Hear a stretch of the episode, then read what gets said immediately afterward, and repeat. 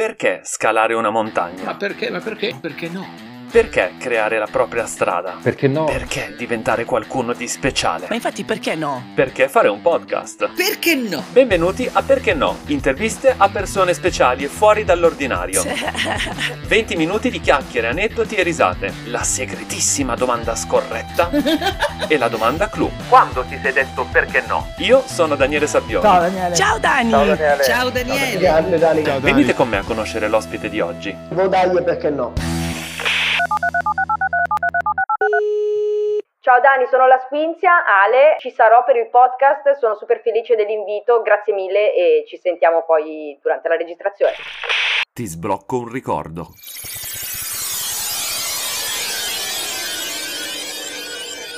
Tra i milioni di creator digitali che imperversano sui social, ce n'è una che ha avuto il merito di trovare da subito una sua precisa direzione, tanto semplice quanto efficace. La nostalgia. Ma non quella canonica che ci fa rivivere i bei tempi andati. Lei si concentra sui grandi momenti trash dello spettacolo italiano. One, two, three, four. Risse in studio, cantanti stonati, serie tv che una volta sembravano irresistibili, ma che oggi nessuno di noi ammetterebbe nemmeno sotto tortura di esserne stato un fan. Insomma, quello che ha segnato nel bene, ma soprattutto nel male, le infanzie di tutti noi.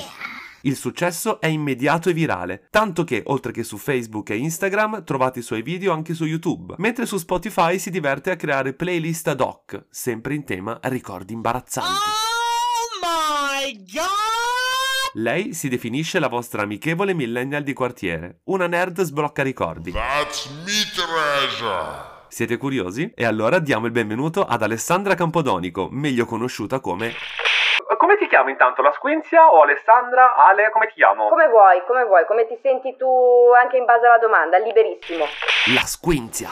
Ciao, grazie, grazie mille, grazie mille. Ciao Ale, benvenuta perché noi il podcast ci siamo inseguiti un po' tra impegni lavorativi di entrambi, malattie di entrambi, i virus di stagione classici e come, ma ce l'abbiamo fatta. La Squinzia finalmente ospita perché noi il podcast. Io sono felicissimo di averti qui. Tanto grazie per la pazienza che neanche fossi l'avvocato Agnelli che mi devi inseguire, scusami tantissimo. Sì, la salute per ora c'è, incrociamo le dita perché eh, magari anche no, ecco, visto che si va verso la bella stagione. Allora, Alessandra, io nell'intro ho spiegato un po' a magari chi non ti conosce prettamente chi sei tu e cosa fai e l'idea geniale, secondo me, del tuo progetto, ovvero ti sblocco un ricordo, che è una frase strabusata ormai da chiunque, ma tu sei, come ti definisci su Instagram, la CEO proprio di ti sblocco un ricordo. Allora, non sono stata la prima a usare questa espressione, ma mettiamola così, sono stata la prima a farne, diciamo, un po' un format e a metterlo sempre. Di content creator che fanno sblocca ricordi, sì, poi alla fine sì, siamo tutti nella stessa barca, chi in un modo, chi più sullo stile musicale, chi più aneddotico, chi più da meme, siamo in tanti. Nel mio piccolo, quello che posso dire è che ho sempre cercato di fare qualcosa di diverso rispetto agli altri, proprio perché la mia avventura sui social con questo progettino nasce proprio da un'esigenza narrativa di dare la mia visione, che non era tutta latte e miele, di quello che è stato il periodo in partenza agli anni 90, perché è bello dire sì che i nonni ci facevano il- la fetta di pane con lo zucchero e il burro, però c'erano anche le merendine, non raccontiamocela, ce l'abbiamo mangiate tutti le spiti pizza e i sofficini, no? Ecco. Tutti, ancora adesso. Quindi, ecco, quindi questa narrazione un po' troppo così non mi piaceva, mi so- siccome volevo proprio metterci, diciamo, la mia impronta, seppur poi mi baso moltissimo poi sui racconti di mh, chi mi segue, amici e parenti de- rispetto al periodo, mi piaceva dare appunto il mio tocco un po' più personale. Da lì eh, ho iniziato con i primi contenuti ormai tre anni fa, quindi te lo dico, questo, il podcast, la puntata, quando voi l'ascolterete sarà ufficialmente il mio terzo compleanno come creator e quindi ho iniziato con prima durante il lockdown cose molto veloci, tipo come vivere il lockdown eh, se fosse accaduto negli anni 90, quindi con cose molto raffazzonate, foto, eccetera. Poi pian piano, quando hanno preso piede anche i reel e non solo TikTok con i video, sono partita con la rubrica. Prima di parlare dell'infanzia di tutti noi, parliamo della tua. Che bambina eri? Ero una che stava tantissimo attaccata alla televisione, ma in realtà stavo anche tanto fuori, diciamo che assimilavo tutti i messaggi che recepivo da quelli televisivi, le pubblicità, siamo credo che tutti noi, comunque trentenni di oggi, siamo chi più che meno dei piccoli jukebox in carne e ossa per i jingle delle pubblicità, can- i cartoni animati, poi la scoperta di MTV. Quindi diciamo che tutto ciò che mi poteva portare fuori da casa, non fisicamente, ma anche proprio con la testa, mi attraeva tantissimo e soprattutto mi attraeva anche quel mondo un po' più da grandi, no? Quindi avere sette anni e guardare MTV era una, una di quelle robe anche un po' strana, se da vogliamo. figo. Eh sì, ti faceva sentire un po'. Ero un po' quel tipo di bambina che voleva vedere cosa c'era, qualcosa di più. Stavo tantissimo anche attaccata ai videogiochi, quei pochi che avevo, perché poi in realtà ho sempre avuto solo il Game Boy e sono sempre stata una grande giocatrice a scrocco, come mi definisco, quindi anche tutta la mia passione per il mondo nerd nasce veramente dall'infanzia e insieme al cioè che non mancava mai nella mia libreria c'erano anche un sacco di manga. La cosa che mi è piaciuta subito del tuo canale è che, esatto, come hai detto tu, a differenza del ah, ricordiamoci le cose belle, classiche anche, che un po' tutti, insomma, fa anche un po' figo ricordare, tu ti sei concentrata più che altro sulle cose un po' più imbarazzanti, sul trash, che però hanno segnato le vite di tutti noi. Io sfido chiunque a dire, ah, io non ho mai, non mi ricordo una pubblicità trash o una lite in televisione o, come ho detto nell'intro, una serie tv che ai tempi era la figaggine assoluta. Adesso li guardi e dici, mamma mia, ma io morivo dietro a questi qua. La tua particolarità è quello che ti sporchi le mani.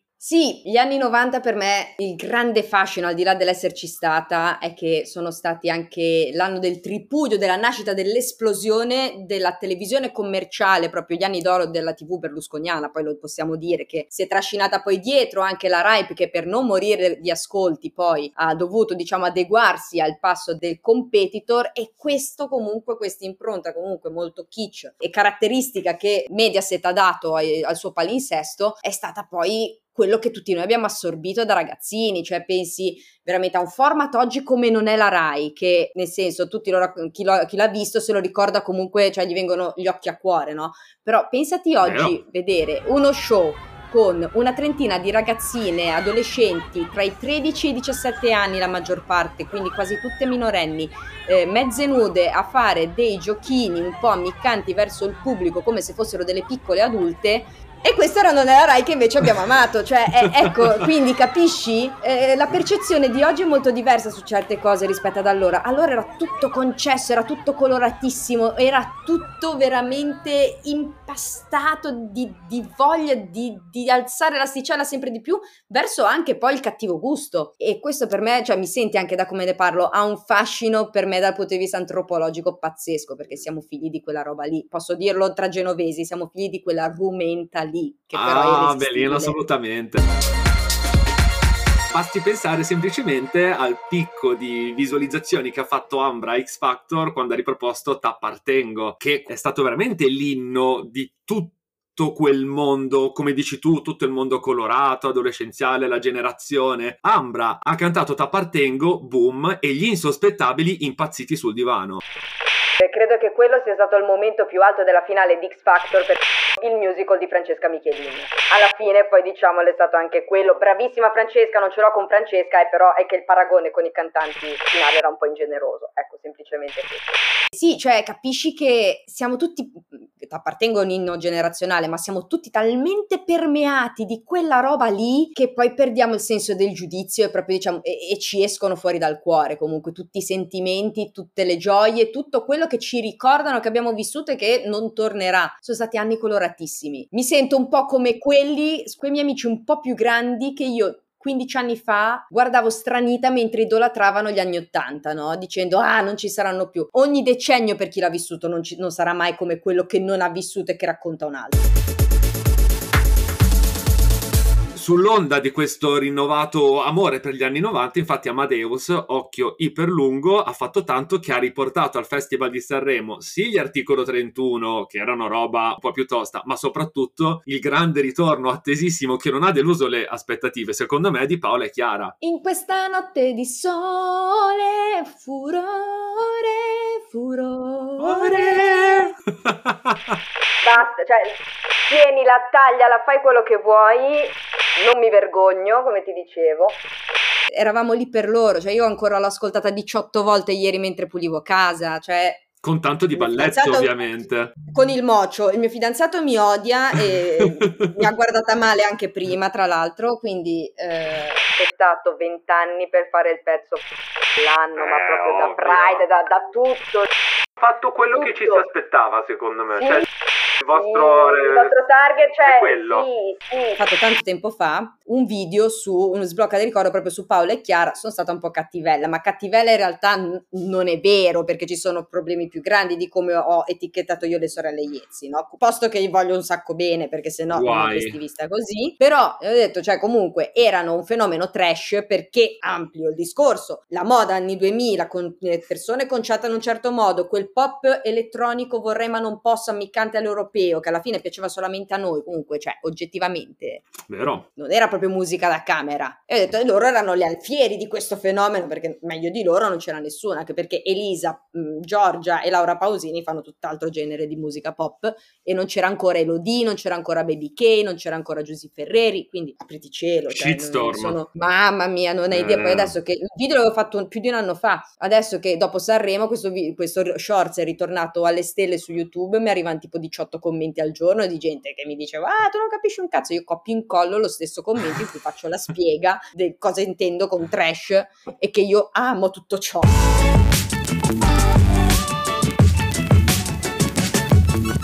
Alessandra, se dovessi registrare un tuo video tra dieci anni, che ricordo di oggi sbloccheresti? Eh, vabbè, è facile, tra- oggi tra dieci anni, a sto punto, visto che siamo usciti in tema Sanremo, ti dico anche tutto il pandemonio che ha scatenato un bacio. Il bacio di Fedez e Eh, Rosa eh, Chemical. Sì, sì, per dimostrare quanto fossimo dei dementi in questi giorni a occuparci di questo con un mare di altre robe molto più importanti tra situazione nazionale e internazionale, di cui non entro nel merito, però ecco, vi sblocco un ricordo trash quanto eravamo fessi 12 anni fa a stare appresso al bacio di Fedez e Rosa Chemical. E secondo te c'è un ricordo che invece è meglio non sbloccare?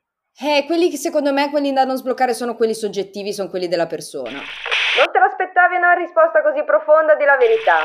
Se vogliamo andare un po' più sul serio, ci sono delle pagine di cronaca, in realtà che lì per lì ti verrebbe voglia di dire non ricordiamole, ma forse sarebbe meglio ricordarcele. Quindi per quello ti dico che forse più, diciamo, quella sfera mi piace più associarla all'intimo, perché poi alla fine tutto bene o male, ricordarselo anche solo che per un momento, secondo me fa sempre bene.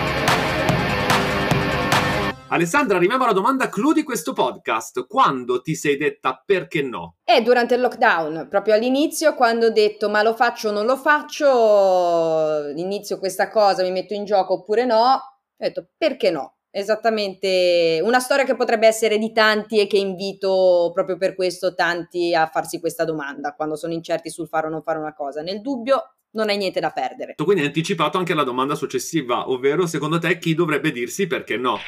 Risposta che date tu, la risposta generica bella che è giusto che venga data, che tutti devono dirsi perché no, invece uno tuo, tuo, tuo personale. Anche cazzaro, una roba proprio di Alessandra persona, ecco. Ah, cavolo, eh, le cose di Alessandra Persona sono quelle che al comando non mi vengono, caspita. Eh, no, no, ti giuro, cioè, c'è proprio, sei da tipo al vuoto oppure la scimmietta con i, gua- con i piatti che sbatte le mani. Aiuto, no, qua ti chiedo, aspetta, taglia, prendi tempo perché Vai, veramente vai, giuro, vai, è vai, una vai. roba che... Sì, ok, dai, no, mi hai detto sì, no, ok, ce l'ho. Vai. Non una persona sola, ma un gruppo di persone, quelle che non riescono a prendere i social e quello che succede sui social e viene detto sui social da personaggi pubblici o meno, eh, con troppa... No, mi sono incartata.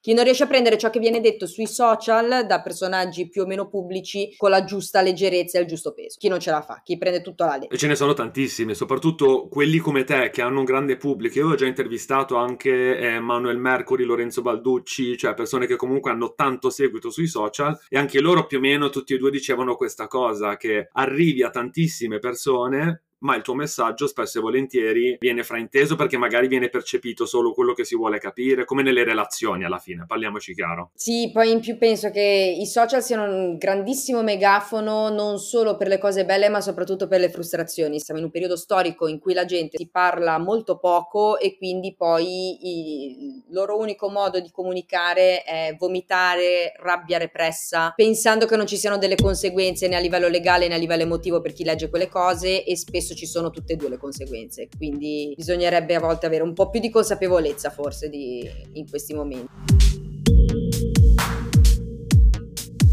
Come dice una mia amica, esatto, che lei dice fare il post su Facebook è facile, ma quello rimane. Quello rimane, eh, quello c'è, quindi come dici tu, soprattutto a livello legale. Esatto. O anche solo il far male con, adesso non voglio parlare di body shaming e quelle cose lì, ma semplicemente anche la battuta brutta, sessista o che va prettamente sulla questione fisica, quella può avere anche delle conseguenze molto più gravi. Esatto, sì, la parola sui social purtroppo è un'arma perché non sai mai quando scrivi che effetti potrebbe avere su chi legge perché tu non sai chi è chi legge e come potrebbe recepire un messaggio. Quindi ci sono io che se mi dicono che ho l'età della Bibbia ci faccio una risata sopra e penso al mio colore di capelli. C'è chi invece magari per qualcosa anche di un po' più leggero, che potrebbe essere anche un, non lo so, ma mangiati un panino in più tanto tu sei tanto magra, invece magari ci soffre molto.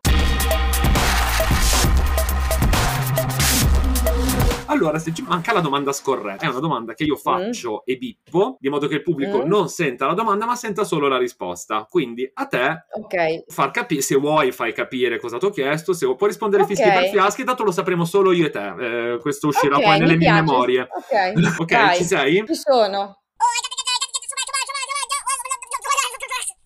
Una farfalla. Io non aggiungerei altro. Perfetta. Eh, che siamo state anche carine.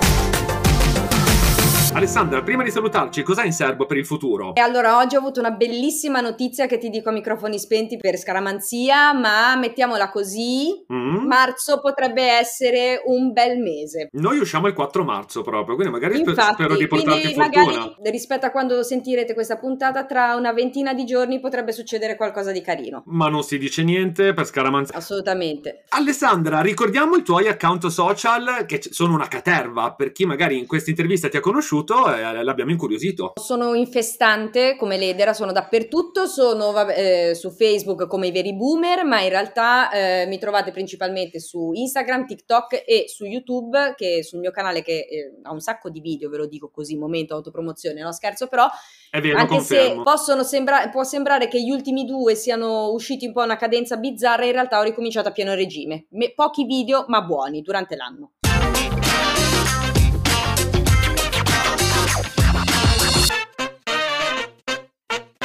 Alessandra, siamo arrivati alla fine di questo podcast. Grazie per aver sbloccato insieme a noi altri ricordi, per averci dato qualche anticipazione su quello che succederà nel futuro, evidentemente. Spero che tu ti sia divertita. Moltissimo, anzi ci tenevo a ringraziarti davvero perché è stata una bella chiacchierata assolutamente non banale, anzi un'intervista di quelle che appunto ci sono quegli ospiti che magari a volte dicono no le interviste non le faccio perché poi sono sempre le stesse domande, qua quel genere di persona si sarebbe divertita molto secondo me. Ah molto bene, magari ci sentirà e un domani mi dirà di sì o dirà di sì a te, direi di sì a tutti e due, non lo sapremo mai. Grazie, grazie mille ancora per il tuo tempo, ovviamente io continuerò a seguire tutti i tuoi canali social e i progetti, questo famosissimo progetto super segreto che non si può dire, ma tenete d'occhio i social della Squinzia e anche quelli di Perché No, perché adesso guarda che sei entrata nella squadra, quindi adesso ti seguiremo H24 e continueremo a condividere anche i tuoi aggiornamenti. Perfetto, inseguitemi pure.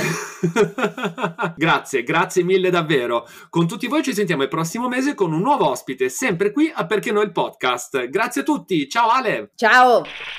Andata, figo, bene, bello! Perfetto, bene, sono contenta. L'effetto nostalgia fa sempre colpo, è inutile negarlo. Ma la nostalgia trash è un qualcosa che ci accomuna. Tutti noi abbiamo i nostri idoli di infanzia che oggi sono inguardabili. Tutti abbiamo almeno una volta assistito a un episodio o un fenomeno che oggi ricordiamo sorridendo, mentre ai tempi sembrava sensazionale. Alessandra ha capito come arrivare al pubblico facendo leva sulle nostre infanzie, con molta intelligenza, una buona dose di follia e soprattutto chiedendosi perché no?